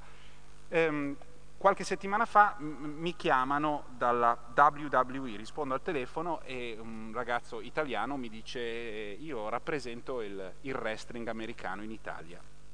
E io rispondo guarda non, non mi interessa più di tanto perché senza dirglielo, eh, quando ero piccolo c'era Antonio Inoki, c'era Tazumi Fujiname e mi piaceva quello. Poi sono cresciuto e mi sono convinto che fosse una gigantesca cretinata per americani birra e latte, guerrafondai e imbecilli e che in Italia una cosa del genere potesse funzionare solo sull'onda di questa spinta di marketing e della passione dei ragazzini per, eh, così, per, per le legnate televisive con tonnellate di pubblicità e che si sarebbe più o meno spenta e comunque non avevo un ottimo giudizio e lui mi ha risposto guarda noi vorremmo proprio ehm, cambiare un pochino l'opinione di quelli che la pensano così e che non sono dei fan del wrestling perché i fan ci hanno stufato e quindi ci piacerebbe che tu venissi a vedere il wrestling eh, in California perché c'è un evento incredibile allo Staples Center. Dovete sapere che lo Staples Center è il posto dove gioca una delle squadre di basket mi- migliori al mondo, cioè i Los Angeles Lakers, e quindi già l'idea di andare allo Staples Center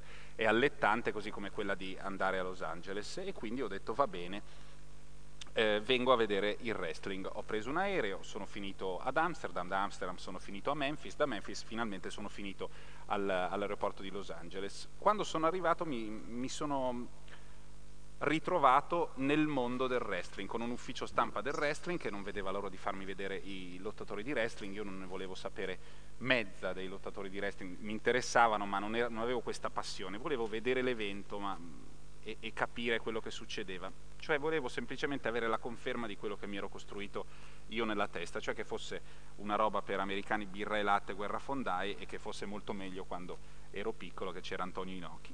E, mh, a un certo punto mi ritrovo in una stanza una mattina di 3-4 settimane fa, in una stanza di un albergo a downtown di Los Angeles. Downtown non, è il centro di Los Angeles, ma è solo il centro degli affari, è quella che vedete nel film The Collateral.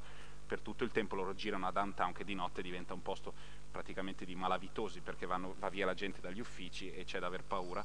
Però di giorno è tutta così eh, attiva e fibrillante di business e menate legate allo spettacolo. Eh, mi ritrovo in questa stanza dove ci sono i bestioni giganti e i bestioni giganti beh, sono alcuni, ce ne sono di, di- di più attori, più atleti e poi ce n'è uno che mi colpisce immediatamente. Mi colpisce immediatamente perché è, è un, è un gigante, è, è grosso, ma molto grosso, è grosso in un modo tale per cui uno grosso così non può fare niente di fisico e di atletico, deve limitarsi a andare in giro, cercare di restare vivo nonostante il suo cuore debba pompare il sangue in- molto più di quello delle persone normali, insomma c'ha qualcosa che, che non mi torna. Però fermiamoci qui e andiamo avanti sulla- sul- sull'incontro tra me e questo gigante e spostiamoci avanti di due giorni, quando effettivamente c'è l'evento. Si chiama eh, SummerSlam ed è uno dei quattro grandi eventi in pay per view del wrestling americano. Fuori dallo Staples Center eh, ci sono un sacco di MILF, le- l'oggetto del desiderio di tutti i frequentatori dei siti di, di porno online gratuito e hanno i bambini e sono, essendo americane e- ed essendo persone normali, magari hanno 28 anni, hanno già due figli, non, non vivono a Milano e a 35 non ne hanno ancora uno e sono decisamente mothers I like to fuck e sono tutti lì in coda per cercare di andare a vedere questo benedetto wrestling. Quando entriamo dentro lo Staples Center, il posto si sta abbastanza riempiendo, anzi è praticamente quasi pieno, ancora non è partita la diretta televisiva, però ci sono già degli incontri, ci sono gli incontri delle, delle divas. Le divas sono le ragazze ma non sono credibili, perché questo sì, quando ero piccolo io, Tazumi Fujiname dava delle legnate furibonde alle altre giapponesi urlanti contro cui eh, combatteva, gliele dava e gliele dava forte ed era una cosa brutale che funzionava per quello, per la sua brutalità. E, e invece queste no, si fermano a un metro e sono vestite come delle daddario e sono lì che, che ballano in giro, fanno delle cose ridicole, la gente le guarda sì e no, fa un po' di scenetta, ma diciamo le considera un, un entrée non particolarmente riuscita di un ristorante che invece ha altre portate che meritano.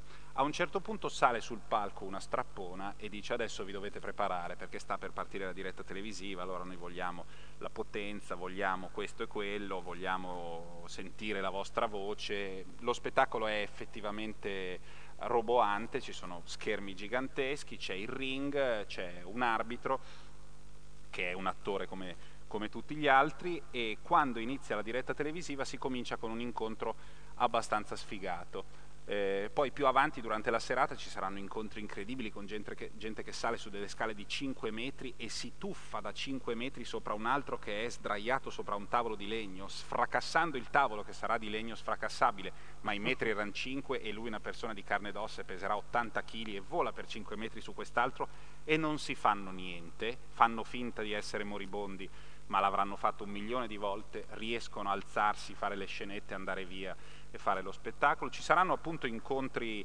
anche importanti, John Cena contro Randy Orton, questi gigantoni che- per i quali i miei nipoti eh, stravedono, ma l'incontro per me più interessante, quello che mi ha fatto ricredere, è stato il primo della diretta televisiva. È un incontro in doppio e sono chiaramente più ci si avvicina alla fine della diretta e, e più si è dalle parti dei veri fighi che guadagnano tanto. E all'inizio sei dalle parti degli impiegati di questa azienda che è il wrestling, è un'azienda sola, non è neanche un mondo, è un'azienda, è come se la Universal o la Paramount avessero inventato un format e quello fosse, è come se al posto di, di uno sport ci fossero i Simpson. Il wrestling è come i Simpson, lo produce una società, ci sono degli autori, degli sceneggiatori, questa società prende del- del- degli atleti, ex atleti, forzuti, ehm, giganti, mostri e li trasforma in eroi.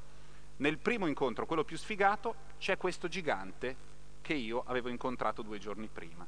Questo gigante si chiama Big Show e per me è stata una rivelazione. Big Show è un, un ragazzone di oltre due metri che ha delle mani che sono delle pale, racconta degli episodi sulla sua vita tipo, quello, tipo quella volta che per forza è dovuto andare in bagno in aereo. E lui non ci sta di, di taglio nel bagno dell'aereo, è impossibile per lui mettersi di taglio e chiudere la porta. E quindi c'è stato uno steward con un lenzuolo mentre lui che era costretto faceva quello che doveva fare eh, puntellandosi agli angoli dell'aereo.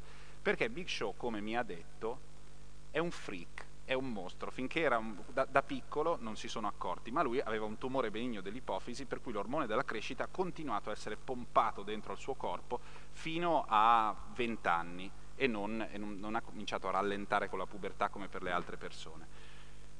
Quindi Big Show è diventato, lui, lui dice, io sarei stato un ragazzone, un ragazzone grande, però così sono diventato qualcosa di più. È diventato un freak of nature, come mi ha detto lui di se stesso. Mi ha detto io sono un freak, io sono un, un mostro di natura e, e non ho nessun problema. Mi va bene, mi va bene anche che la gente mi guardi per questo e mi va bene anche il fatto che tutte le volte che vado a comprare il latte io ho aggrappati addosso i bambini, i figli delle altre che sono andate a comprare il latte, devo fare 5 fotografie ogni eh, corsia di supermercato perché tutti vogliono toccare il freak, vogliono vedere come sono, vogliono vedere come sono grandi le mie mani, faccio le fotografie con le ma- la, la manona grande e la mano piccola del bambino e tutti, io so ogni volta che li guardo negli occhi che quest- quel momento lì, anche se io sono solo eh, un freak del South Carolina che è stato ingaggiato da un, una società di spettacolo californiana, quel momento lì resterà piantato dentro la loro memoria e quando saranno grandi, avranno dei figli e dei nipoti, si ricorderanno ancora di quella volta che al supermercato hanno incontrato The Big Show e quello sarà momento, mh, sarà un momento per me piccolo della mia giornata, ma per loro fondamentale. Big Show sale sul palco, sale sul ring, scusate, e comincia a combattere. È in coppia ehm, con un, un- tizio più piccoletto, molto, che fa il cattivo in sostanza. E quando Big Show comincia a, a menare, a fare le sue cose, lui fa una cosa sostanzialmente, perché è talmente grosso che non ce la fa, li mette all'angolo, fa del, qualche, qualche trick c'è, ma quando li mette all'angolo li appoggia contro l'angolo, li tiene fermi gli altri, tutto questo ovviamente è provato e sceneggiato, li tiene fermi, gli dà uno schiaffo potentissimo qui, Sempre sulla, qui dove- su- sulla testa, Ok. cioè, ah, porca- così, hai capito? Però pelle nuda, pettorale così, coperto d'olio e in tutto lo Staples Center, il posto dove gioca Kobe Bryant, si sente "Ciao!" e tutti fanno "Uh". E anch'io questo ho è quello che fa questo è quello che fa Big Show per campare se non avessi fatto questo mestiere mi ha detto Big Show eh, io probabilmente farei i traslochi avrei un'azienda di traslochi nel South Carolina con la mia fotografia oppure farei il buttafuori e magari av- avrei un'agenzia di buttafuori per il locale e, e nelle pagine gialle ci sarebbe la mia foto, eh, Bouncers, ci sarebbe Big Show, siamo grossi così, non faremo entrare i tamarri nel vostro locale. A un certo punto Big Show comincia a combattere, ci sono dei ragazzini, tutti partecipano, il pubblico è, è- è conscio di tutto, sa benissimo che quello è uno spettacolo, ride continuamente, non è per niente agguerrito, non è infervorato come sono infervorati i nostri fan del wrestling, lo è, ma lo è facendo parte di un gigantesco gioco. E quando l'eroe che è stato affetto da gigantismo si è operato, ha scampato la vita di buttafuori ed è un pirlone di 3 metri e passa, di 160 kg, grosso, con le mani giganti, sale sul palco, comincia a ciondolare da una parte all'altra, butta là uno, ne butta là un altro, ma viene menato più che altro, è un personaggio perdente, si vede, un, eh, un ragazzo davanti a me, due posti davanti a me, dice Big Slow, cioè grosso e lento, invece di Big Show. E io in quel momento lì ero dalla parte di Big Show e mi è venuta voglia di dire lascialo stare Big Show, che ormai gli voglio bene, perché quando ero piccolo io c'era Antonio Inoki, ma non era meglio, era peggio. Big Show è, è diventato un, un pezzettino, mi ha, mi ha fatto cambiare idea, è un'altra cosa rispetto a quello che pensavo io, eh, pensavo che fosse il, il wrestling, è una cosa che, se- che funziona per i bambini, che funziona soprattutto per lui. Ho provato il- la stessa sensazione che, si- che- che provavano quelli che andavano al- un po' al baraccone dei fenomeni, quando c'erano i circhi all'inizio del secolo e c'erano quelli storti, forzuti, quella roba lì. C'erano- ci sono quelli che urlano ammazzalo e ci sono quelli che dopo un po' che sono lì che urlano ammazzalo hanno il momento di malinconia e dicono ma dai va bene, è qui, dà due schiaffi a una tetta, va avanti così e non fa i traslochi nel South Carolina. Ho finito. E noi a questo punto si sente l'inizio della Si sigla. è fatta una certa, potremmo anche dire. Però caspita, oh, è come se l'avesse registrato. eh. No, ma sai, ma il professionismo si vede. Andate a eh. cagare, andate a cagare No, tutti. no, stavo, ero A serio. cagare tutti. No, ma eh, te- perché te ti, ti- ti tiri sempre indietro, però uno che parla per un quarto d'ora non si incespica, usa i congiuntivi, eh, non è, non è- non è facile in Italia. Ci sono 58, Ma io 58 no, 57 milioni di tuoi connazionali Non che sono... credevo che mi venisse così. Mi è Potevi dire non credevo che mi veniva e la facevamo apposta, capito? Ah, la volevo dire. Eh, dire vaffanculo. Mi hai fregato la battuta. Vabbè, dai ragazzi, let the sunshine in, che Questo tra un era sabato notte nella versione venerdì, anche se in realtà questa è, questo è un sabato Pazzesco, notte. è po'... pazzesco. Pazzesca sta roba! Ma ti rendi Figa, conto? ma cominciamo il venerdì, finiamo il sabato! Oh, è un Oh, mese dove, che come devi Guarda che, stare? guarda che l'ultima volta che hai fatto il Dungeon Master, i brividi avevo, i brividi. Buonanotte a tutti quanti. Ringraziamo Simone Tolomelli, Matteo Bordone e Gianluca, Neri e tutti questi 1, 2, 3, 4, 5, 6, 7, 8, 9, 10, 11 che sono rimasti a guardarci Grazie a tutti quelli stasera. che sono rimasti e a chi ha tenuto aperto anche eh, Oltremodo. oltre le due, eh, che è poi l'orario in cui stiamo chiedendo- eh, chiudendo, e lo diciamo per quelli del podcast. Noi vi ringraziamo. Sabato notte tornerà prima o poi, come Boh, diciamo sì. sempre. Un bacio. calma, con Con grandissima calma, visto il culo che mi faccio e le sfighe che incontro per fare i Eh, pezzi. la miniera. Eh, Eh, le miniera. dura, eh, le dura la vita. Buonanotte a tutti. Ciao.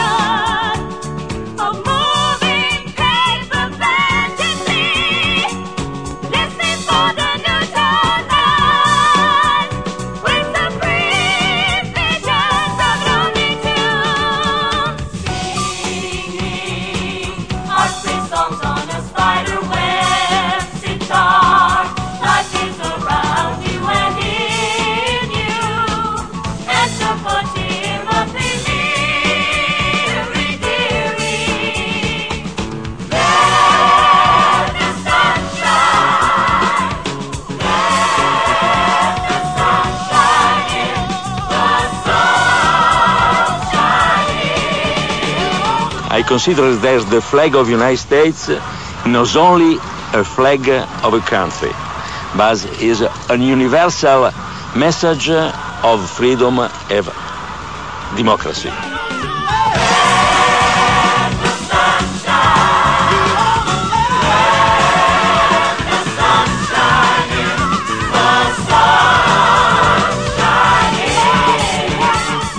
Se non lo sapete il motivo è semplice. È perché non è vero niente.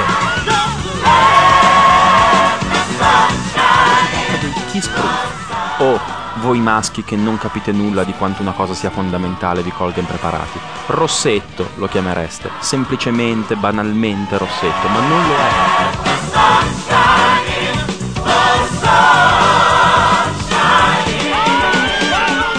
Chi è che il Mona che, che- che batte la porta e che chiude urlando?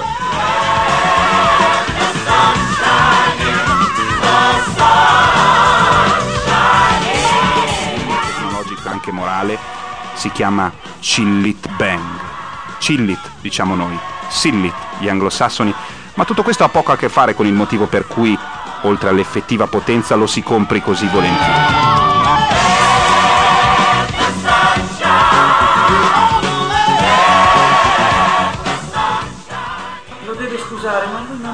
all'altezza della trilogia. Cosa cazzo è successo a questo mondo? Esiste un'unica trilogia, cerebrolesi che non siete altro.